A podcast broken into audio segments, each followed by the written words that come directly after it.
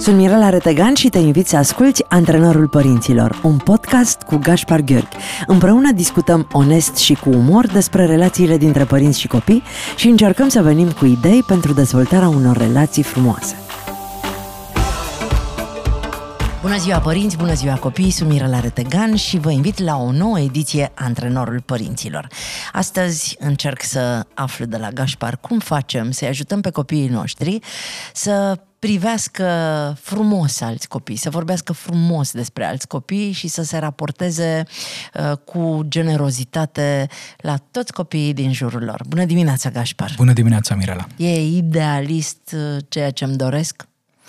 Cred că e ceva ce ne dorim cu toții, să fie relații mai sănătoase, mai vii, mai adevărate, mai concrete și în cele din urmă e ceea ce ar putea să-i ajute cel mai mult pe copiii noștri pe termen lung. Dacă își dezvoltă nivelul de inteligență relațională și au acest curaj, au această disponibilitate de a trece podul de la mine către celălalt și de a vedea cum este lumea din punctul celuilalt de vedere și să treacă și celălalt podul spre mine, e exact ceea ce îi trebuie ființei umane pentru a prospera, pentru a ajunge acolo unde își dorește.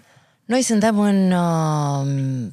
Final, la finalul unui turneu lung în care cred că am întâlnit mii de părinți și copii, pentru că, așa cum am mai spus-o de nenumărate ori, după fiecare spectacol cu Gașca Zurli, eu rămân în foaier și dau autografe și fac poze și povestesc cu părinți și cu copii până pleacă ultimul spectator. Cât au ei răbdare să stea și de foarte multe ori mai stau încă două ore, îmi iau un scaun, mi-am amenajat un loc și ei stau cu minți la rând, în așa fel încât să pot să acord acele câteva secunde, poate un, sub un minut de foarte multe ori, copilului.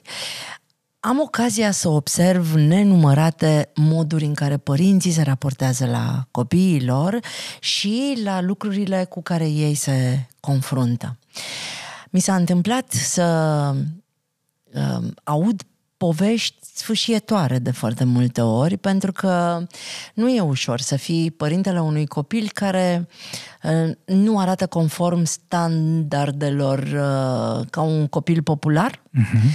Are din naștere probabil lucruri care îl deosebesc de ceilalți și, din păcate, copiilor le vine greu să trateze normal un copil care nu corespunde felului în care, nu știu, aud acasă cum trebuie să fim, văd la televizor, se inspiră din povești, din desene.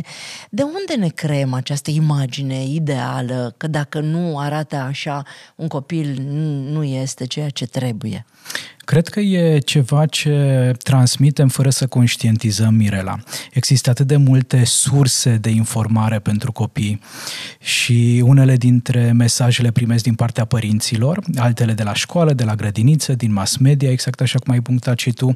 Însă elementul comun în toate aceste informații care ajung la copii e că a fi diferit nu e în regulă. A fi diferit e ceva anormal, nefiresc. Și momentul în care copilul poate nu s-a purtat exact cum uh, și-ar fi dorit părintele să se poarte, pentru că el e diferit, pentru că el iese din standardul pe care mintea mea ca părinte îl impune, vin și transmit copilului că ceva nu este în regulă cu el. Vin și transmit copilului că m-a făcut de râs, că m-a făcut de rușine, că nu e în regulă felul în care s-a comportat. Și copilul de aici învață că în momentul în care observă anumite elemente care sunt diferite, de exemplu un coleg de clasă care s-ar putea să aibă o dizabilitate fizică sau un alt coleg de clasă care nu își permite haine de firmă exact așa cum își permite familia noastră, când văd aceste diferențe, să nu pot să le integrez, să nu pot să le accept, ci cumva să am și o atitudine care să nu fie potrivită din punct de vedere relațional și probabil că nu îl voi certa, nu îi voi ține o predică celuilalt copil, însă m-aș putea implica în comportamente gen ironie, dispreț, sfidare, bullying, disprețuire și așa mai departe. Adică sunt, acestea sunt strategii pe care copiii le folosesc pentru că nu știu cum anume să integreze aceste diferențe. Dacă însă noi ne-am uitat la diferențe dintr-o altă perspectivă. Păi cum facem asta, Gașpar? Că uh, îmi dau seama că uh, sunt țări în care nu există aceste diferențe, în care sau, e atât de mică măsura în care uh, copiii pun preț pe diferențele astea și la noi în continuare ne confruntăm, deși uh, vorbim despre asta de foarte mult Pentru timp. Că probabil că te referi la acele societăți și la acele țări unde nivelul de educație este mult mai crescut, inclusiv responsabilitatea asta față de starea de bine a celuilalt. Și aici există cumva un soi de congruență apropo de mesajele pe care le transmitem. Dacă în clasa noastră, de exemplu, unul dintre copii este mai timid, eu am fost genul de copil foarte timid, care vorbea greu, care își găsea greu cuvintele, dacă în momentul respectiv, autoritatea din clasă, învățătoarea, dirigintele, profesorul, vine și transmite niște mesaje nepotrivite despre acest copil. Dar ce s-a întâmplat cu vocea ta? Ți-a mâncat pisica limba? Sau nu poți să vorbești și tu puțin mai tare? Sau ai mămăligă în gură? Sau ce nu este în regulă cu tine? În momentul respectiv, ce mesaje primesc ceilalți copii din clasă? Că celălalt nu e în regulă. Că celălalt nu e în regulă. Ceea ce înseamnă că în aceste țări civilizate, evoluate din punct de vedere educativ, există o definiție mult mai largă a normalității. În aceste țări, normalitatea nu înseamnă doar ceea ce fac eu și toate aceste standarde, ci normalitatea înseamnă să-mi găsesc locul, valoarea, sensul și utilitatea în comunitate, indiferent de structura mea biologică, fizică și așa mai departe. Aici este foarte, foarte important să ne lărgim această perspectivă. Noi avem, din păcate, o gândire limitată și îngustă. Nu îndrăznim să ne punem semne de întrebare, nu îndrăznim să fim curioși, nu îndrăznim să ieșim din mica noastră cutiuță. Mă întorc la subiectul ăsta. Noi avem o gândire limitată, limitată și îngustă. Am pornit cu acest subiect de la ultimele evenimente la care am participat și în care i-am pus pe părinți să promită cu degetul pe nas în show-uri că vor avea grijă de copiii lor și de toți copiii care se găsesc într-un spațiu. Pentru că mă trezesc la aceste spectacole cu cincizeci de copii în fața scenei și cu câte două, trei mame care stau cu aparatul să-și filmeze propriul copil, mm-hmm. fără să le intereseze că în spatele lor alți părinți nu-și mai pot urmări copiii sau copiii nu mai pot să vadă nimic din spectacol. Suntem, într-un fel, unii dintre noi foarte egoiști. Ne interesează doar binele, fericirea și uh, imaginea propriului copil. Am cunoscut o mămică, a venit cu fetița ei la autografe și fetița avea tenul închis ca mine, era așa, negruță, și uh, i-am spus fetiței, tu ai tenul, și mi-am și comparat mâna cu ea, zic că ai tenul exact așa ca mine, ești, uh, ești negruță. Și mămica a zis, și tanti prezentatoarea cum a făcut față uh, bullying-ului când era copil. Și atunci uh, m-am uitat la mamă și am zis să știi că încă n-a făcut față, că în continuare lucrează la asta. Și mi-am amintit cum, cum m-au pus pe mine la colț copiii din clasă și cum m-au respins copiii din clasă, pentru că mă duceam vara la țară și mă întorceam toamna neagră, tuci, bronzată. Tuci, eram tuci. Am niște poze din clasa întâi în care sunt cea mai neagră din toată clasa. Ba, mai venea și mama care era la fel de neagră și n-aveam cum să... n-aveam niciun argument împotriva faptului că toți spuneau că sunt țigancă și că nu se joacă cu mine pentru că nu se joacă cu, cu țiganii. Eu cred că am făcut Zurli uh, tocmai ca să vindec toate traumele pe care le-am suferit în copilărie din cauza faptului că uh, am Ai simțit respinsă. această respingere. În continuare... Uh, Copiii se lovesc de această problemă. În continuare nu ne jucăm cu el dacă e mai negru, sau nu ne jucăm cu el dacă are fața plină de pistrui, sau nu ne jucăm cu el dacă are părul roșu, mm-hmm. sau nu ne jucăm cu el dacă e albinos.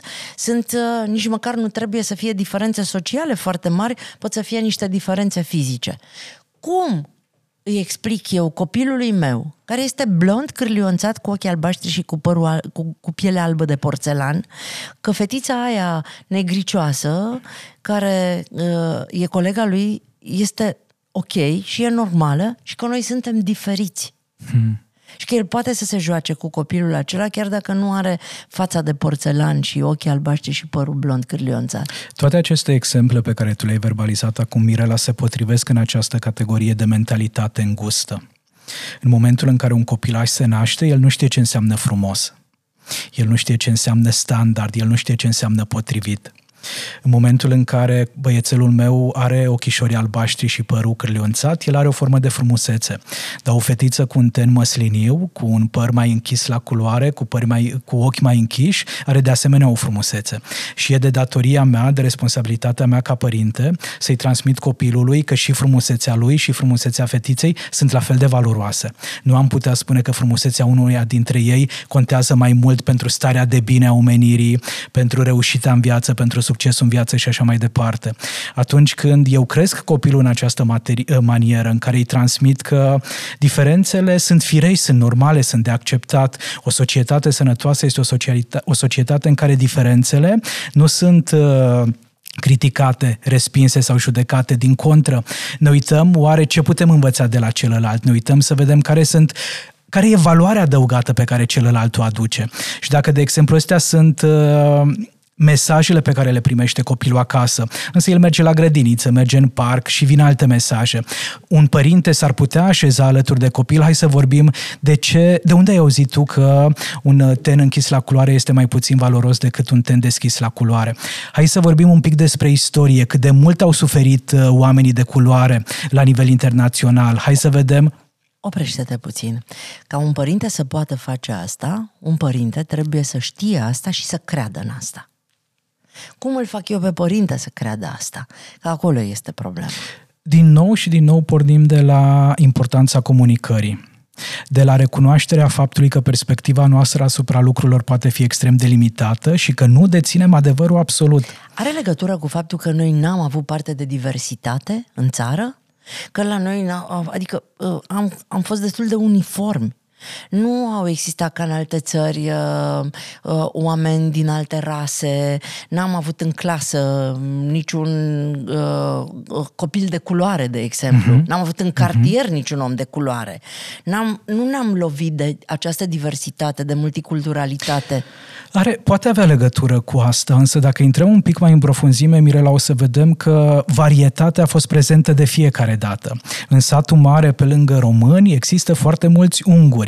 Pe lângă români și unguri au existat foarte mulți evrei, deci era prezentă diversitatea. Dacă ne uităm în și Constanța, rom. și romi, exact. Dacă ne uităm în Constanța, o să vedem că acolo multiculturalitatea este și mai mare.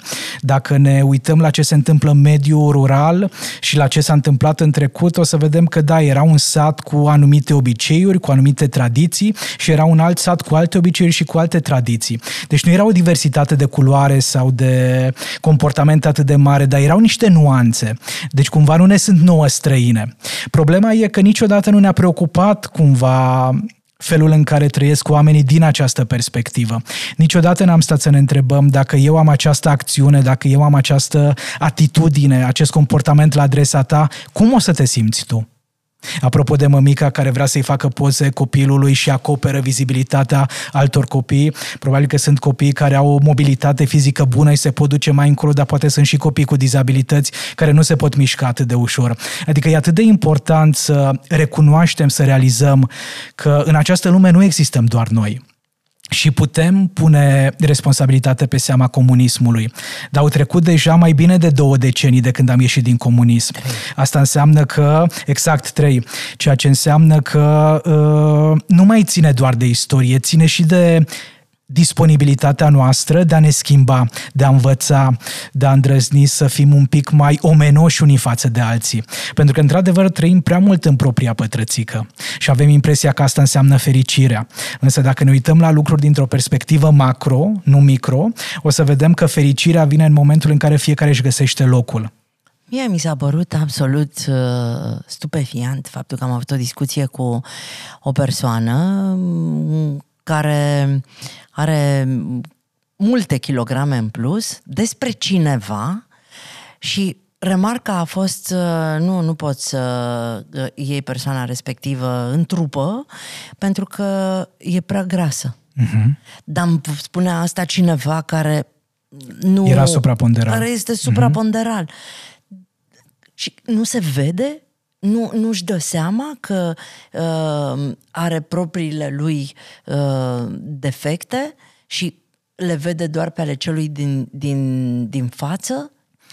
Vezi, Mirela, asta e marea dificultate și provocare pentru noi românii și anume dacă nu beneficiem de empatie Dacă nu ajunge la noi bunătatea celorlalți, bunătatea părinților, a prietenilor, a profesorilor, a colegilor, o să fie un mare efort de voință să dăm noi dovadă de bunătate față de ceilalți. Avem niște programe, pentru că, uite, eram cu colegii mei din Gașcă și făceam un casting și mm-hmm. la un moment dat vorbeam despre persoanele care au venit la casting să, să joace roluri din Gașca Zurli și despre o doamnă, tipul, mm-hmm. care mie mi-a plăcut foarte tare și era extrem de uh, volubilă, dinamică, uh, colegii mei au zis, nu, nu putem să o luăm că e prea bătrână. Hello! Era mai tânără, cu vreo zece ani ca mine.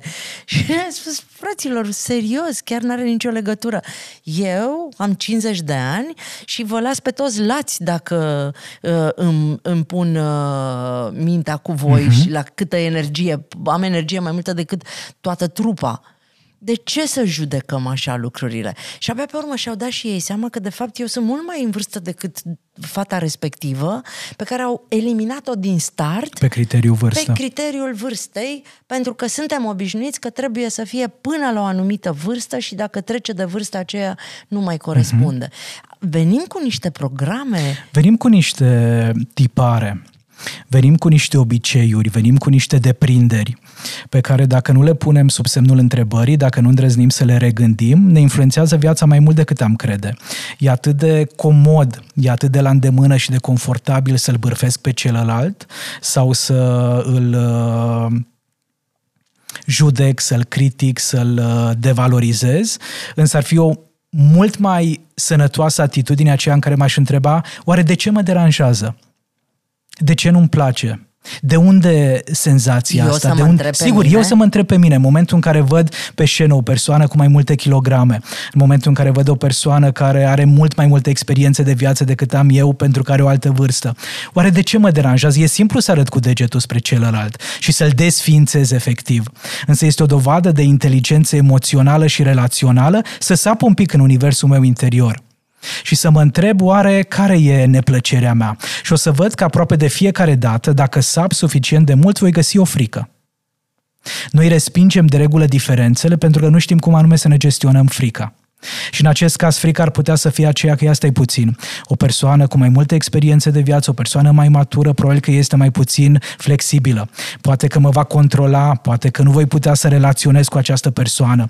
După care să mă întreb din nou, dar oare de ce cred asta? Oare în relația cu cine am avut eu astfel de experiențe? Și în momentul respectiv deja pot transforma totul într-un proces de autocunoaștere și de dezvoltare personală, decât să stau să judec, să critic, să arăt cu degetul spre cine nu e potrivit, cine nu e conform, form cine nu îndeplinește standardele. Vorbim despre felul în care ne raportăm la oamenii diferiți, la oamenii care nu corespund uh, acelor tipare, despre care am învățat de mici că reprezintă tiparele normalului. Serios, Gașpar, ce-i un om normal? Cum arată un copil normal? Nu există așa ceva. Cum arată o femeie normală? Nu există așa ceva. Cu și toții de unde expresia normali. Asta? Nu-i normal. Nu-i normal, nu-i normală. E de fapt, această expresie ascunde această dificultate personală a noastră de a accepta diferențele. De a accepta că lumea asta poate să fie mult mai variată și mai diferită decât o vedem atunci când ne uităm în oglindă sau atunci când ne uităm la frații noștri, părinții noștri, bunicii noștri, cei care fac parte din tribul nostru. Cu ce putem să înlocuim? Ca să nu-i mai spunem unui om, să nu spunem despre un om că ăla nu-i normal, uh-huh. pentru că nu intră în uh, tiparul cu care noi ne-am obișnuit, cum să spunem că este? Merită să ne activăm curiozitatea și să descoperim frumusețea din uh, aceste diferențe. E cale lungă până acolo. Este, însă nu o să ajungem, uh, da, nu o să avansăm. Un părin... Vine un copil da. acasă uh-huh. da? și zice, uh, mamă, uite, eu am în clasă o fetiță care e foarte neagră și nu știu dacă să mă joc cu ea sau nu, că pare așa uh, ok, dar nu se duce nimeni să se apropie de ea. Mhm. Uh-huh. eu, mamă, ce-i spun copilului meu? Mm-hmm. Uite ce aș spune eu, Gașpar, spune? copilului. I-aș spune, o, aud de la tine că în clasă există o fetiță care este neagră. Hmm, ce interesant. Negruță. Negruță. Ce, ce interesant. Și cum ți se pare? Și copilul va vorbi, va spune probabil că mi se pare că e diferită de mine, mi se pare că ceilalți copii o resping, mi se pare că nu știu dacă să mă apropii de ea sau să nu mă apropii de ea. Și eu, în calitate de părinte, iar am să oglindesc și am să spun, ok, aud că unii dintre copii se implică în fel și fel de comportamente, însă ce vreau să spun e că actrița mea preferată e Viola Davis, care e o persoană de culoare din Statele Unite ale Americii, care are tenul foarte, foarte închis la culoare și care mi se pare superbă, mi se pare absolut specială. Vrei să-ți arăt câteva poze cu ea? Vrei să spun ce îmi place mie la această actriță? Vrei să-ți arăt care e partea ei care mie mi se pare în mod deosebit frumoasă? Care sunt acele roluri care mi s-au părut cele mai bune din filmele în care a jucat până acum? Adică pot, să-i, pot să-l ajut pe copilul meu să-i transmit că în orice ființă umană există o frumusețe. Întrebarea e, am disponibilitatea necesară să descoper acea frumusețe sau vreau să o văd din prima exact așa cum o văd în momentul în care mă uit în oglindă? Eu i-aș spune că am cunoscut și eu o fetiță la fel mm-hmm. și uh, acum are gașca Zurli mm-hmm. și dacă eu eram prietenă cu ea în școală, acum aș fi lăudat la toată lumea că este fosta mea colegă, pentru că nu știi niciodată de fapt ce se ascunde în mintea unui om și că merită să cunoști orice om exact. Cu care te interacționezi, că s-ar putea omul acela să te surprindă foarte tare peste câțiva ani de zile. Exact. Am avut o discuție cu o puștoaică, cu o adolescentă, fix despre o colegă de-a ei, care părea ciudățică în clasă și nu, deși se simțea fetița atrasă de colega ei și de calitățile pe care le avea, nu se ducea spre ea din cauza faptului că nimeni din clasă nu se juca cu copilul respectiv. Uh-huh. Și atunci, influențată de felul în care se raporta grupul, și această fetiță, deși văzuse specialul din copilul uh, din mai introvertit, uh-huh. prefera să rămână în, în, în marea masă uh, decât să se apropie, de teama de a nu fi respinsă la rândul ei de ceilalți. Cum îi facem noi pe copiii ăștia să facă niște gășcuțe mai mici? Să aibă curajul să-și adune puterile și, chiar dacă nu sunt în marea masă, să fie grupușorul lor care le dă forță mm-hmm. și putere mm-hmm. să facă față grupului e clar mare. Că, e clar că această adolescentă, această adolescentă avea nevoie să riște. Să riște-i să facă ceva ce simțea că e important să facă, să se apropie de, de colega ei. Însă, probabil că i-a fost teamă să riște, să nu aibă de pierdut din cauza uh, cuvintelor nepotrivite care ar putea veni din, din partea colegilor. Și în momentul respectiv, din nou sunt niște lecții, Mirela, pe care e important să le predăm copiilor. Atunci noi când, acasă? Noi acasă, sigur. Să vadă din partea noastră că riscăm, că luptăm pentru dreptate, că luptăm pentru pentru uh, a integra pe oamenii care poate nu se bucură de aceleași privilegii de care ne bucurăm noi. Atât de puțin și atât de rar, din păcate, vorbim cu copiii noștri, școlari, adolescenți și așa mai departe, despre privilegiile pe care ei le au. Și în zilele noastre a avea resurse financiare, a avea ambii părinți, a avea o casă, a avea o mașină, sunt privilegii. Nu sunt lucruri pe care toată lumea și le permite. Însă faptul că noi avem aceste privilegii nu ne face mai importanți decât sunt ceilalți oameni. Și în momentul în care mintea copilului înțelege că toate acestea sunt privilegii și nu au nimic de a face cu valoarea umană, copilul respectiv, dacă de acasă primește mesajul că e în regulă să fim diferiți, va îndrăzni să se apropie de colega respectivă. Chiar dacă o să-i fie greu, chiar dacă se va simți extrem de vulnerabil. Și de ce? Pentru că știe că într-o situație asemănătoare, dacă eu aș fi în situația colegei respective, mi-aș dori ca de asemenea cineva să-și găsească curajul și să facă acel pas spre mine.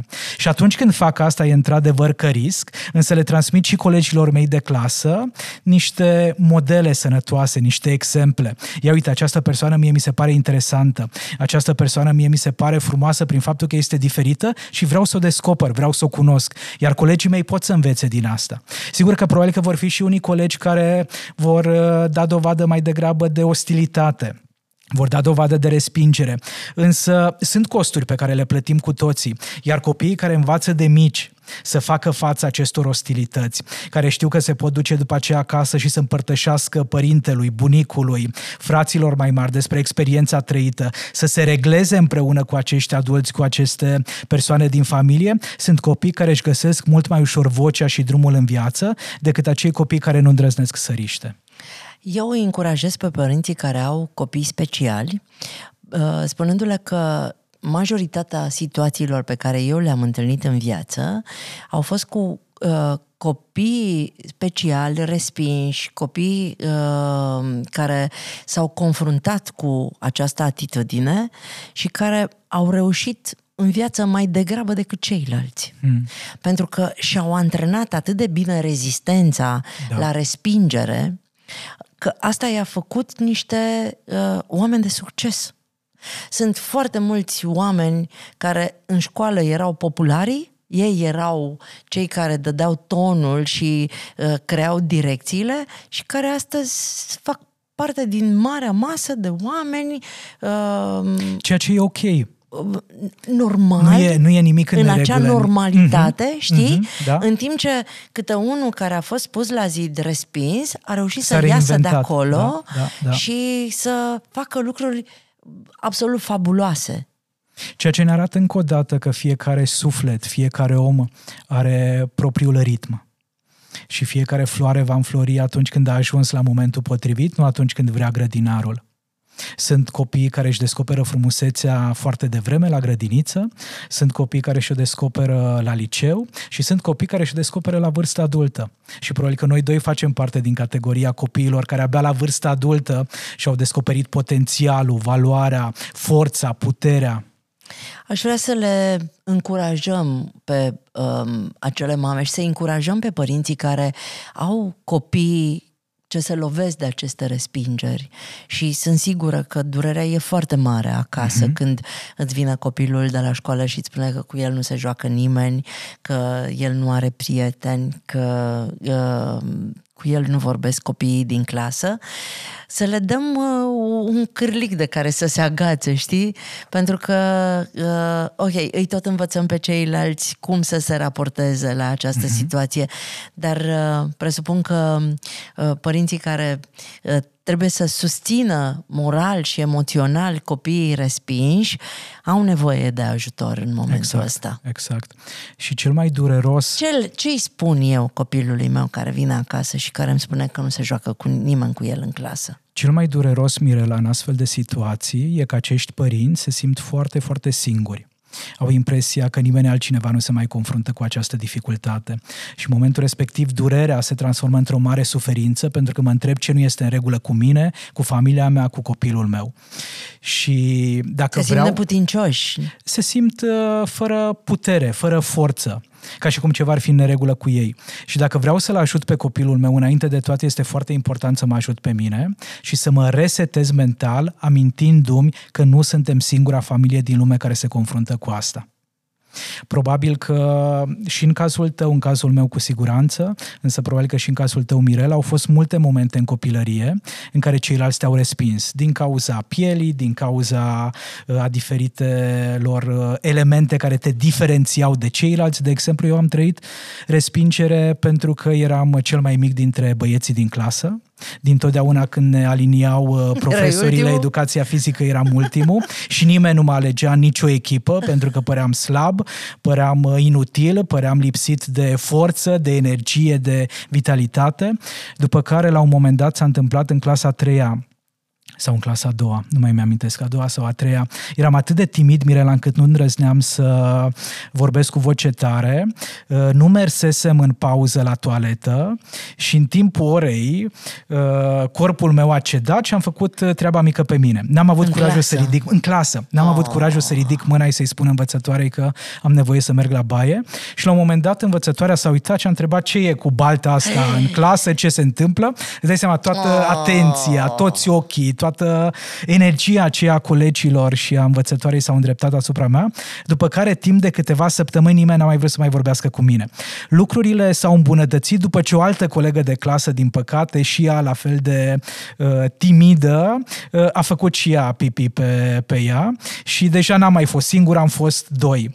Uh, cu toții trecem prin astfel de experiențe. Mi se pare foarte tare. Eu, în ultimul spectacol, le spun că vreau pauză două minute, că mă să fac pipi. Și râde. Noi n-am vorbit niciodată despre asta. Da, pentru da. că mi se pare normal să vorbim despre asta. Mi se pare normal să spună copilul, să, să spună public, vreau uh, treaba mică, mă sigur, duc să fac sigur. pipi, da, am da, nevoie, da, nu da, e o rușine da, da. să nu mai poți, să oprim pe marginea drumului, dacă e cazul. Da, și dacă, dacă am îndrăznit, da, Mirela, să ne vulnerabilizăm un pic mai mult, să vorbim mai mult despre aceste experiențe care nu sunt plăcute, care nu sunt confortabile, însă fac parte din viață. Dacă îndrăznim să facem asta, părinții copiilor cu nevoi speciale, copiii cu nevoi speciale nu s-ar mai simți atât de străini de această lume. Pentru că, de fapt, vulnerabilitatea este aceeași. Sigur că am putea spune că în cazul meu m-am simțit foarte, foarte vulnerabil uh, timp de câteva săptămâni, însă au fost și alte contexte care m-au vulnerabilizat. Și în momentul în care un părinte care are un copil cu o dizabilitate, un copil cu nevoi speciale, aude asta, înțelege asta și îndrăznește cumva să normalizeze tot ceea ce simte și tot ceea ce trăiește, îl poate ajuta pe copil. Mi-a rămas în minte o mamă. Noi în fiecare lună facem un eveniment pentru o categorie specială. Am făcut, am început cu copii uh, cu, uh, din spectru autist. autist. Uh-huh. Uh, am continuat cu nevăzătorii, continuăm cu cei cu probleme de auz, dar în, în, în sala de spectacol, când am, au fost copiii cu probleme de autism, uh, a venit o mamă la mine, plângând în hohote, m-a luat în brațe la sfârșitul spectacolului și mi-a zis, e pentru prima oară când nu m-am simțit prost pentru felul în care se manifestă copilul meu. Uh-huh. Pentru că toți se manifestau fiecare în felul uh-huh. lui, iar mamele celelalte nu se uitau urât la acești copii care scoteau anumite sunete, aveau anumite gesturi, se uh, reacționau într-un fel uh, zgomotos sau uh, diferit de aplauzele alea politicoase pe care ne-am obișnuit să le, să le facem. Și totuși pleacă de la părinți, Gașpar.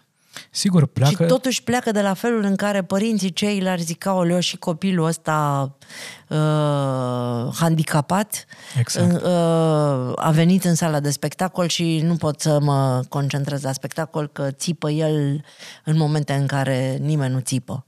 Pleacă de fiecare dată de la părinți, de la profesori, de la bunici, pentru că autoritatea influențează persoana, ființa umană aflată în dezvoltare. Și dacă eu îi spun copilului meu că toată lumea ar trebui să-și găsească locul în această clasă, însă judec persoanele care sunt diferite, copilul meu nu învață ce înseamnă să accepti diferențele, nu învață ce înseamnă să prețuiești diferențele. Însă dacă noi ne resetăm un pic și când ne scapă câte o perlă de genul ăsta, spunem, a, n-am fost, n-am fost suficient de atent la ce am verbalizat, la ce am exprimat, îmi pare rău, am să reformulez. Pentru că eticheta respectivă e o etichetă care dezumanizează. Copil handicapat, copil prost crescut și așa mai departe, sunt toate etichete care dezumanizează. Urâtă, grasă, slab și prost, așa mai departe. Da, da. E... slăbănog. E, e nevoie de educație și cu toții avem de, de crescut din acest punct de vedere, pentru că niciunul dintre noi nu are o gândire atât de complexă și de, de flexibilă. De ce merită să-l învăț pe copilul meu să accepte diferențele? De ce, de ce aș face asta? Pentru că îmi doresc să fie un copil fericit. Păi el e fericit, că, că el doresc, e perfect, e normal. Pentru că îmi doresc să fie un copil uh, care se integrează bine în societate, care va descoperi ceea ce înseamnă succes și dacă nu, poate să îi facă loc celuilalt lângă el. Dacă nu poate să vadă lucrurile și din perspectiva celorlalți, nu va fi nici fericit și nici de succes. Tot ceea ce va face va fi să se baricadeze cu foarte multe armuri, cu foarte multe mecanisme de apărare și va fi ca un robot care va spune, da, am tot ceea ce am nevoie și sunt fericit. Dar nu va simți starea de fericire. Starea de fericire o simțim, Mirela, în momentul în care ne putem conecta sufletește, în momentul în care vedem asemănările și diferențele dintre noi și ne bucurăm de ambele la fel de mult. Eu am învățat-o pe Maia încă de foarte devreme că dacă oamenii din jurul nostru nu sunt oameni fericiți, noi nu avem cum să trăim într-un mediu fericit. Hmm. Și că fericirea fiecăruia dintre cei cu care noi suntem într-un context anume contribuie la fericirea noastră și la starea de bine generală. Și cu cât sunt mai mulți oameni la care le e bine, care se simt bine, care râd, care participă, un om nefericit, un copil într-un colț, va transmit o vibrație pe care eu o voi simți. Sigur. Oricât m-aș preface că mie mi-e bine, o să-l văd cu coada ochiului și nu o să-mi pice bine până la capăt. Exact. Felul în care eu mă uh, bucur de o anumită situație. Cred că merită discuția asta mult și bine dezbătută. E o conversație fără sfârșit. Nu-i nimic, o mai reluăm altă dată, dar acum va trebui să ne gândim ce le cerem oamenilor să scrie pe Facebook, așa cum facem de fiecare dată. Întrebare sau provocare? Întrebare. Cele... Întrebarea e... Te gândești tu la provocare și mă gândesc eu la întrebare? Perfect, îmi place, da? Cum sună. Bine, mulțumesc. Pe mie mi-e foarte simplu, pentru că aș vrea să-i trimit pe Facebook și să răspundă la întrebarea care le poate aduce un premiu, o carte astăzi, aici, acum, și cartea pe care tu le oferi în această emisiune, să, să ne spună pur și simplu dacă s-au simțit respinși în copilărie și care a fost motivul pentru care s-au simțit respinși la un moment dat uh-huh. de alți copii. Uh-huh. Și cineva... Mi se pare o întrebare foarte bună. Mulțumesc. Cineva va câștiga un exemplar din astăzi, aici, acum, și uh, ce ai adus tu acolo? Inteligența parentală de Daniel Siegel. Provocarea pe care, pe care aș vrea să o... ducem și noi la bun sfârșit, Mirela. Noi doi? Mm-hmm. Bun. Uite, e, e, e prima dată când îmi asum că, e, că voi lua parte din această provocare. Uh, provocarea e aceea de a ne uita la ceea ce nu ne place. La noi? La noi, la ceilalți, uh, și să încercăm să descoperim frumosul în ceea ce respingem. Ok. Dacă, dacă, de exemplu, treci pe lângă vitrina unui magazin și vezi o fustă care nu-ți place și ai acea reacție, nu-mi place, stai câteva secunde și vezi care e totuși partea frumoasă. Măcar nasturele, exact, sau materialul, exact, exact, sau croiul, exact, sau exact. felul în care a fost pusă în vitrină, sau culoarea. Absolut, absolut. Bine. Drăguț, interesant. Partea bună, eu așa îi spun partea acestui bună, partea exercițiu. Frumoasă, da, Găsește da. partea bună din orice, că în orice există și o micuță parte bună. Îți mulțumesc, Gașpar. Mulțumesc și eu, Mirela. Eu sunt în continuare cu treabă multă, pentru că suntem în acea perioadă a anului în care avem evenimente. Astăzi noi închidem turneul Șeful Casei la Bacău, iar de săptămâna viitoare începem să vorbim despre unu iunie, pentru că ne apropiem cu pași repede de sărbătoarea copilăriei. Eu sunt Mirela Retegan și împreună cu Gaspar Gheorghi vă dorim o duminică minunată și să nu uitați că în spatele unui copil lumină e un părinte soare.